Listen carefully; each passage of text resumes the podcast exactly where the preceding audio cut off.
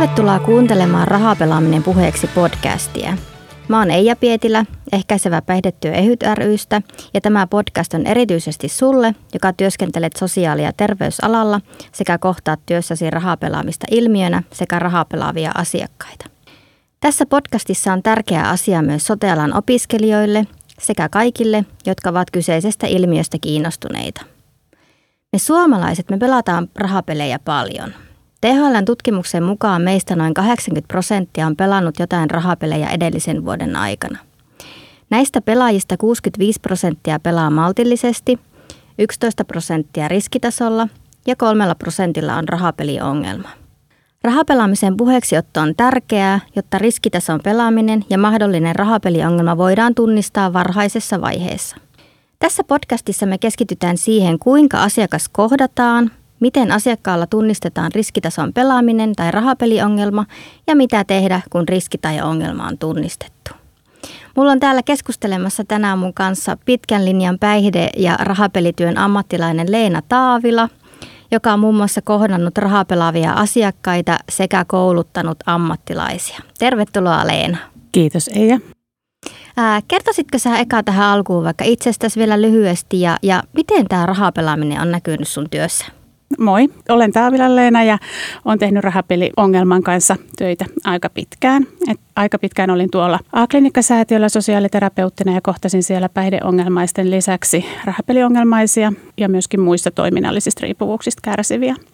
Ja on ollut myös kehittämistyössä kouluttamassa sotealan ammattilaisia rahapeliongelman ja riskipelaamisen tunnistamiseen. Ja, ja tuota, tällä hetkellä työskentelen tuolla päijät hyvinvointikuntayhtymässä Päijät Sotessa tänä päivänä, niin psykososiaalisen kuntoutuksen palveluissa. Ja teen siellä pääasiassa paljon vastaanottotyötä, mutta myös sitten yhteistyössä sosiaalityöntekijöiden kanssa niin tämmöisiä kuntoutuspäätöksiä, kuntoutusmaksusitoumuksia sitten päihdekuntoutuslaitoksiin ja intensiivisimpään päihdekuntoutukseen. Okei. Sulla on laaja kokemus asiakkaiden kohtaamisesta ihan tuonne ammattilaiden kouluttamiseen, niin miten sä sanoisit, että miten asiakas kohdataan ja, ja miten rahapelaaminen yleensäkin otetaan asiakkaan kanssa puheeksi? No ensin mä ajattelisin, että tosi tärkeää ylipäätään muistaa se, että asia on tosi tärkeä kysyä. Että rahapeli ongelma, puhumattakaan riskipelaamisesta, niin ei oikeastaan näy ulospäin mitenkään. Että ammattilaisen on tärkeää muistaa, että tämä on yksi asia, joka voi vaikuttaa asiakkaan toipumiseen ja siihen kokonaisvaltaiseen hyvinvointiin myös läheisen osalta. Et sen takia se kysyminen on ihan tosi tärkeää. Asiakas kohdataan sillä asialla, millä asiakas siihen palveluun tulee ja monissa paikoissa siihen ensimmäisiin toisiin käynteihin liittyy sitten sellainen arviointi, että mistä kaikesta juuri tämän asiakkaan kohdalla onkaan kyse. Ja tota, siinä yhteydessä on ihan tosi hyvä, että ammattilaisella on se ymmärrys ja tieto ja rohkeus ja vielä se, että muistaa sen, että kysyä sitten myös rahapelaamisesta ja miten se asiakkaan elämässä näyttäytyy. Aivan. Miten kun tutkimuksessa on todettu, että riskipelaamisen varhaisella tunnistamisella ja, ja yleensäkin just rahapelaamisen puuttumisella, eli justiinsa sillä asian kysymysellä, niin voidaan ehkäistä sitten tämä itse rahapeliongelman synty. Niin mitä sanoisit, että miten riskipelaamisen voi yleensäkin tunnistaa ja mitä ammattilaisen tulisi tässä vaiheessa sitten tehdä, jos tämä riskipelaaminen tunnistetaan? No rahapelaaminen ei oikeastaan ulospäin näy asiakkaasta mitenkään. Että sen takia on tosi tärkeää edelleenkin tämä kysyminen mm. ja puheeksi ottaminen. Ja tietysti myöskin se, että, että sen verran tutustuisi rahapeliongelmaan johtaviin syihin ja riskitekijöihin, että ainakin tietyltä asiakasryhmältä kysyisi. Ja riskitekijöitähän on esimerkiksi vaikeudet lapsuudessa tai traumaattinen tausta, suuret elämänmuutokset, vaikea taloudellinen tilanne, psyykkiset ja fyysiset sairaudet, aiemmat riippuvuudet, entinen tai voimassa oleva mm. päihdeongelma. Ja kun tätä riskitekijöiden kirjoa kuuntelee, niin riskipelaaminen voi olla ihan kenen tahansa meistä Aivan. Niin kuin osana elämää ja sen takia siitä on hyvä kysästä. Eli tosiaan kuka vaan voi olla riskipelaaja, vaikka se ei mitenkään ulospäin näkyskään eikä välttämättä vielä oireidiskaan mitenkään Joo. kovin paljon. Ja sote-ammattilaiset, kuten tuossa kuvailit, niin on avainasemassa tässä rahapelihaittojen ehkäisyssä just Kyllä. sillä kysymisellä ja puheeksiotolla ja muuta. Ää, mitä sitten, jos asiakkaalle onkin jo ehtinyt syntyä rahapeliongelma, niin miten se tunnistetaan ja miten tämmöinen asiakas voi oireilla? No tietysti ne rahavaikeudet on niitä ihan ensimmäisiä hankaluuksia siinä rahapeliongelmassa. Ja se tulee sitten usein kyllä palveluissa näkyviin muun muassa toimeentulotukiasiakkuuksissa tai siellä Kelan puolella. Tai sitten niin, että asiakas jo itse tunnistaa sitä ja tarvitsee tukea taloudelliseen tilanteeseensa ja saattaa sitä tuottaa niin kuin sitä kautta. Se on yksi sellainen polku. Samoin velkaneuvonnassa tunnistetaan sitten rahapeliongelma ja, Aivan. ja, ja siellä niin kuin pikavippien myötä. Joskus esimerkiksi mun työssä moni asiakas tulee niin kuin rahapeliongelma edellä, että ovat jo itse tunnistaneet ja tulevat siihen avun piiriin, mutta käytännössä se, että, että kun asiakas hakeutuu sosiaali- ja terveyspalveluihin, niin myöskään rahapeliongelma ei välttämättä näy mm. mitenkään. Ja tuossa aikaisemmin puhuinkin niistä riskitekijöistä, jotka saattaa siihen riskipelaamiseen ja sitä kautta ongelmalliseen pelaamiseen johtaa, niin on kyllä hyvä opetella kysymään se ihan kaikilta. Mm. Että sitä ei voi oikeastaan mistään nähdä, jollei asiakas sitä itse tuota. Ja koska tähän teemaan liittyy paljon häpeää, toiminnalliset riippuvuudet on usein vaikeampia asiakkaalle itsellekin, niin kuin sanottaa – niin se vielä nostaa sitä asiakkaan kynnystä sanoa sitä asiaa, vaikka hakeutuisikin palveluiden piiriin. Esimerkiksi päihdeongelmaisilta ja mielenterveysongelmaisilta, niin toivoisin, että se kuuluisi jokaisessa palvelussa siihen alkukartotukseen ja lomakkeistoon ja, ja sitä kautta tulisi niin kuin rutiininomaisesti aina kysästyksi. Aivan. Ja on kuullut tapauksista, jossa tosiaan tullaan hakemaan apua ihan joistain muista syistä, mutta sitten jonkun ajan päästä juuri syyksi paljastuukin rahapelaaminen ja Joo. sitä ei asiakas ole itsekään välttämättä edes tiedostanut tai tunnistanut. Tai sitten jos onkin, niin siinä on tosiaan se häpeä niin voimakas, että sitä Joo. ei vaan tuoda Joo, esille. Jo. Kyllä. Joo. Ja mäkin kohtaan työssäni asiakkaita, joilla voi olla niin kuin pitkäkin hoitokontakti jonnekin jonkun muun asian äärellä ja se rahapelaaminen ei ole sitten siellä tullut kunnolla puheeksi ja asiakas ei ole jostain syystä vielä halunnut sitä nostaa esiin. Ja, ja sitten tässä on huomattava myöskin se, että monet ammattilaiset kysyvät ja onkin hyvä kysyä sitä monta kertaa siinä matkan varrella. Että mm. joku kerta niistä voi olla se, jolloin asiakas onkin valmis puhumaan siitä sitten. Aivan, tuo oli hyvä pointti. Mitä sä sitten sanoisit, että miten ongelmallisesti rahapelaavaa asiakasta, niin miten häntä voi auttaa?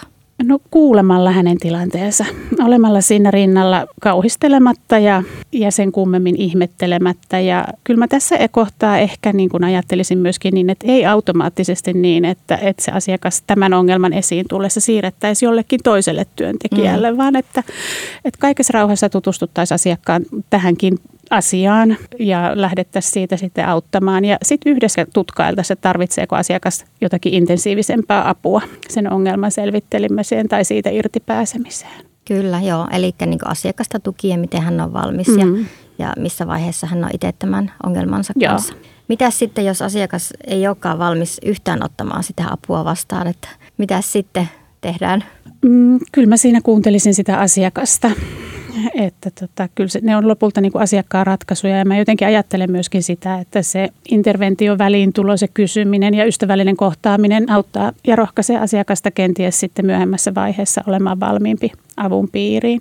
Ja täytyyhän meidän ammattilaisten muistaa myös sitten se, että myöskin rahapeliongelmasta toivutaan ihan spontaanisti silloin, kun se oma seinä ja omat rajat tulee vastaan, niin joskus asiakas pystyy toipumaan ihan ilman niin kuin palveluitakin näistä ongelmista. Aivan, tuo on kyllä kiva kuulla, että mm. tämäkin on mahdollista. Mitä sitten, mitä sä sanoisit, että miten rahapeliongelma kirjataan yleensäkin valtakunnallisesti potilastietojärjestelmiin? Tähän mun täytyy kyllä sulle vastata suoraan, että mä en ihan tiedä valtakunnallisesti. Sen verran tiedän tuolta päijät puolelta, että siellä pyritään jokaiselta potilaalta terveydenhuollon puolella kysymään tämä PPGS, samoin kuin Audit C. Ja se on niin päijät alueen ehkäisevän työn hyviä saavutuksia, että ne alkaa olla siellä kirjaamisjärjestelmässä. Se, että tuleeko ne ihan aina ja jokaiselta potilaalta siellä puolella kysyttyä, niin en ole ihan varma, koska tilanne on vielä niin kuin pilotointivaiheessa mm. ja, ja tota, siellä on organisaation muutoksia ja tämmöisiä perehdytysasioitakin käynnissä. Että tota, mä ajattelen, että se on sinne niin kuin jalkautumassa käytänteeksi, mutta se on iso harppaus se, että se on siellä järjestelmässä ja siellä on tuota rahapelisitoutuneita työntekijöitä, jotka sitä jalkauttavat sinne tota, ihan niin kuin yhteisissä kokouksissa ja pitävät asiasta puhetta yllä, niin se on kauhean tärkeä juttu ja sillä lailla se etenee. Tämä on kyllä hieno asia, mitä kerroit, koska olen ymmärtänyt, että rahapeliongelma ei tosiaan tilastoidu vielä oikeastaan mitenkään ja ei sitä kautta tulekaan sitten näkyväksi.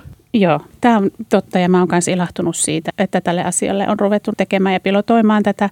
Ja sitten meillä sosiaalipuolen kirjauksissa se ei myöskään näy, se näkyy vireille tulossa, että mikä se asiakkaan asia on silloin, kun hän hakeutuu palveluun siellä, mutta erikseen sitten semmoista seulontakysymystä ei ole.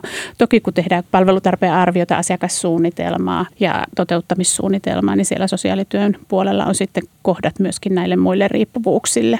Aivan. Ja, ja se vaan vaatii sit sitä semmoista työntekijän muistamista kysyä tästäkin asiasta sitten erikseen. Kyllä.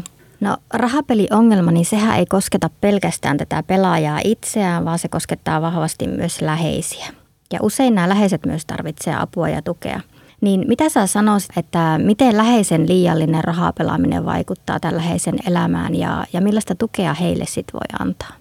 Läheisistä kun puhutaan, niin sehän voi olla varsin laaja joukko. Ja tässä ehkä vähän nyt sitten ajattelen jotenkin niin, että se läheisin on se, ketkä asuu niin kuin saman katon alla. Puoliso ja lapset on ne kaikista ikään kuin suurimmat kärsijät siinä. Ja yhtä lailla sitten myöskin nuorten aikuistuvien pelaajien vanhemmat, jotka kantavat huolta kenties luottotietojen menetyksestä, puhelinliittymien saamisista ja tämmöisestä syrjäytymisen uhasta, jos se peliongelma on pahaksi päässyt. Että nämä on ehkä ne semmoiset kaikista läheisimmät läheiset, mm. mihin niin kuin rahapeliongelmaisen pelaaminen voi vaikuttaa. Ja ne vaikutukset on ensisijaisesti taloudellisia, niin kuin monessakin mielessä, että se vaikuttaa puolisoiden väliseen rahanjakoon, vastuunjakoon ja myöskin sitä kautta tietysti sit, jos perheessä on lapsia, niin lasten hyvinvointiin. Ja tuota, sitten taas jos on kyse niin kuin pelaavan vanhemmista, niin sitten siellä usein on sellaista, voi olla, vanhemmat rahoittaa pelaamista tai maksavat pelivelkoja pois siinä toivossa, että tilanne korjautuisi niin kuin rahalla että se taloudelliset ongelmat voi niin kuin laajentua sinne lähisukuakin koskemaan. Aivan.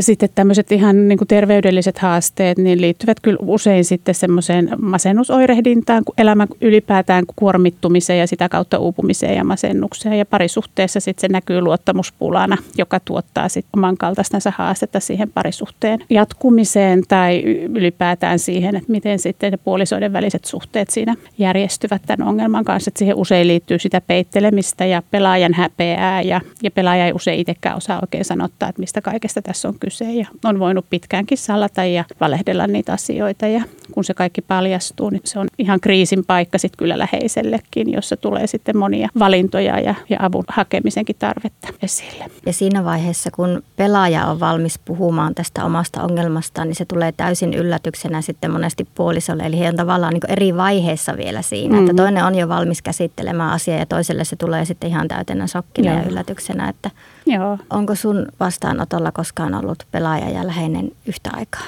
On monesti, joo. joo on. Että jotkut läheiset saattavat pelaajaa sinne avun piiriin ja silloin usein sovitaankin sit siinä ihan yhdessä. Vähän kartoitetaan sitä tilannetta, minkälainen se on ja siinä sitten sovitaan usein, että josko vielä uudelleenkin jossain vaiheessa sitä, sitä prosessia, niin läheinen tulisi mukaan, jotta tota, tulisi läheiselle sitä tietoa, että minkä kanssa ollaan työskennelty ja miten tästä eteenpäin. Aivan, ja ymmärrystä muutenkin tästä ilmiöstä joo. ja ongelmasta ja joo. Joo, kuulostaa todella hyvältä. Me ollaan nyt Terveyden ja hyvinvoinnin laitoksen ehkäisevä päihdetyö EHYT ryn ja Peliklinikan kanssa päivitetty ja laadittu tällainen ammattilaisille tarkoitettu rahapelaaminen puheeksi tukiaineisto, jossa käydään läpi tämän koko asiakastyöskentelyn kaari aina siitä puheeksiotosta siihen asiakkaan auttamiseen asti. Ja tämä aineisto on suunnattu ensisijaisesti sote ammattilaisille, mutta myös niille opiskelijoille. Niin sä oot Leena myös tutustunut tähän ja käyttänyt tätä tukiaineistoa työssäsi, niin mitä sä oot tästä tukiaineistosta mieltä, että tämän asiakastyön tukena? No mä oon kyllä tästä niin kuin ilahtunut. Mun mielestä tässä on niin kuin hirveän kivat ne askelmerkit ajatellen asiakasta. Et ei tule ensimmäisenä niin kuin tarvii ammattilaisen miettiä, että apua mitä mä teen. Tai ei tarvitse myöskään niin kuin ajatella, että tätä asiakasta täytyy ohjata jonnekin, koska mä en niin kuin tätä asiaa osaisi. Vaan siellä on niin kuin tosi monta kohtaa, mistä saa apua siihen omaan työhönsä. Ja vaikka se on selkeä ja strukturoitu, niin mä kyllä siinä vielä niin kuin sanoisin sen sitten, että jos ei se tunnu se järjestys ihan omalta, niin voi tutustua siihen ja tehdä luontevasti silleen, miten itse sen, sen asiakassuhteen kanssa kokee.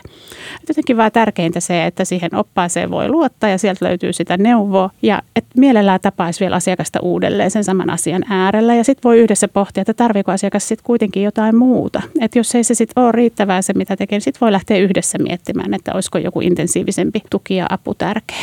Aivan, ja ammattilaisinkin on hyvä muistaa, että ei tarvitse jäädä yksin. Että jos ammattilaisena tarvii apua, niin esimerkiksi pelurista voi sitten pyytää konsultaatioapua tai varmasti kollegoillakin tai muuta, että ikinä ei ammattilaisenkaan kannata jäädä miettimään, Joo. että mitä tässä nyt tehdään ja miten päästä eteenpäin, vaan kysyy sitten rohkeasti apua. Kyllä, eikä jättää sen takia kysymättä sitä Nimenomaan. asiaa asiakkaalta, että jotenkin jännittää se oma osaaminen, vaan se, tässä on kyse myöskin niin kuin ihmisen kohtaamisesta, mikä on tosi monella sote-alan ammattilaisella jo ihan hanskassa se homma, että tämä ei ole sen kummempaa. Aivan. Itse mä aina jotenkin ajattelen, että kyse on pitkälti muistamisesta. Aivan. Tämän asian muistaa. Aivan, kyllä, hyvä. niin. Se on varmastikin juuri näin.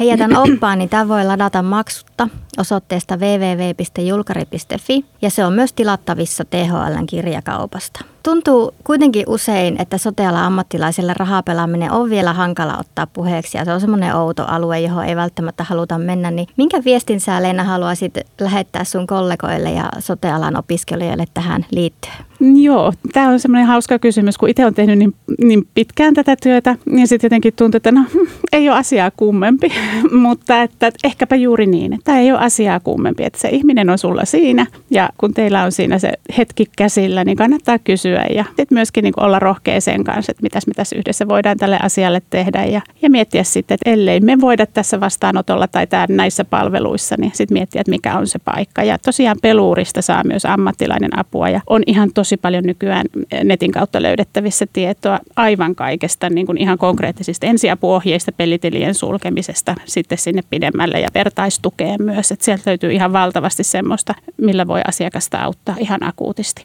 Ja myös läheistä. Et voi olla niin, että se onkin se läheinen, joka ensimmäisenä soittaa tai hakeutuu palveluihin kuormitustilanteessa. Ja myöskin läheiseltä voi kysyä rahapelaamisesta, jolloin paljastuu se läheisen tilanne. Aivan. Se, että läheinen kärsii puolisonsa pelaamisesta ja on kuormittunut ja, ja sen takia uupunut. Ja sitten täytyy kyllä muistaa se, että läheiselle voi rakentaa ihan oman polkunsa avun piiriin. Että ei pelkästään ikään kuin pelaajan rinnalla, vaan niin, että läheinen saa ihan oman yksilöllisen apunsa. Tuo kuulostaa todella hyvältä, mitä tuossa sanoit ja hyviä viestejä, mitä lähetit. Onko sulla kertoa tähän vaikka joku onnistunut asiakaskeissi?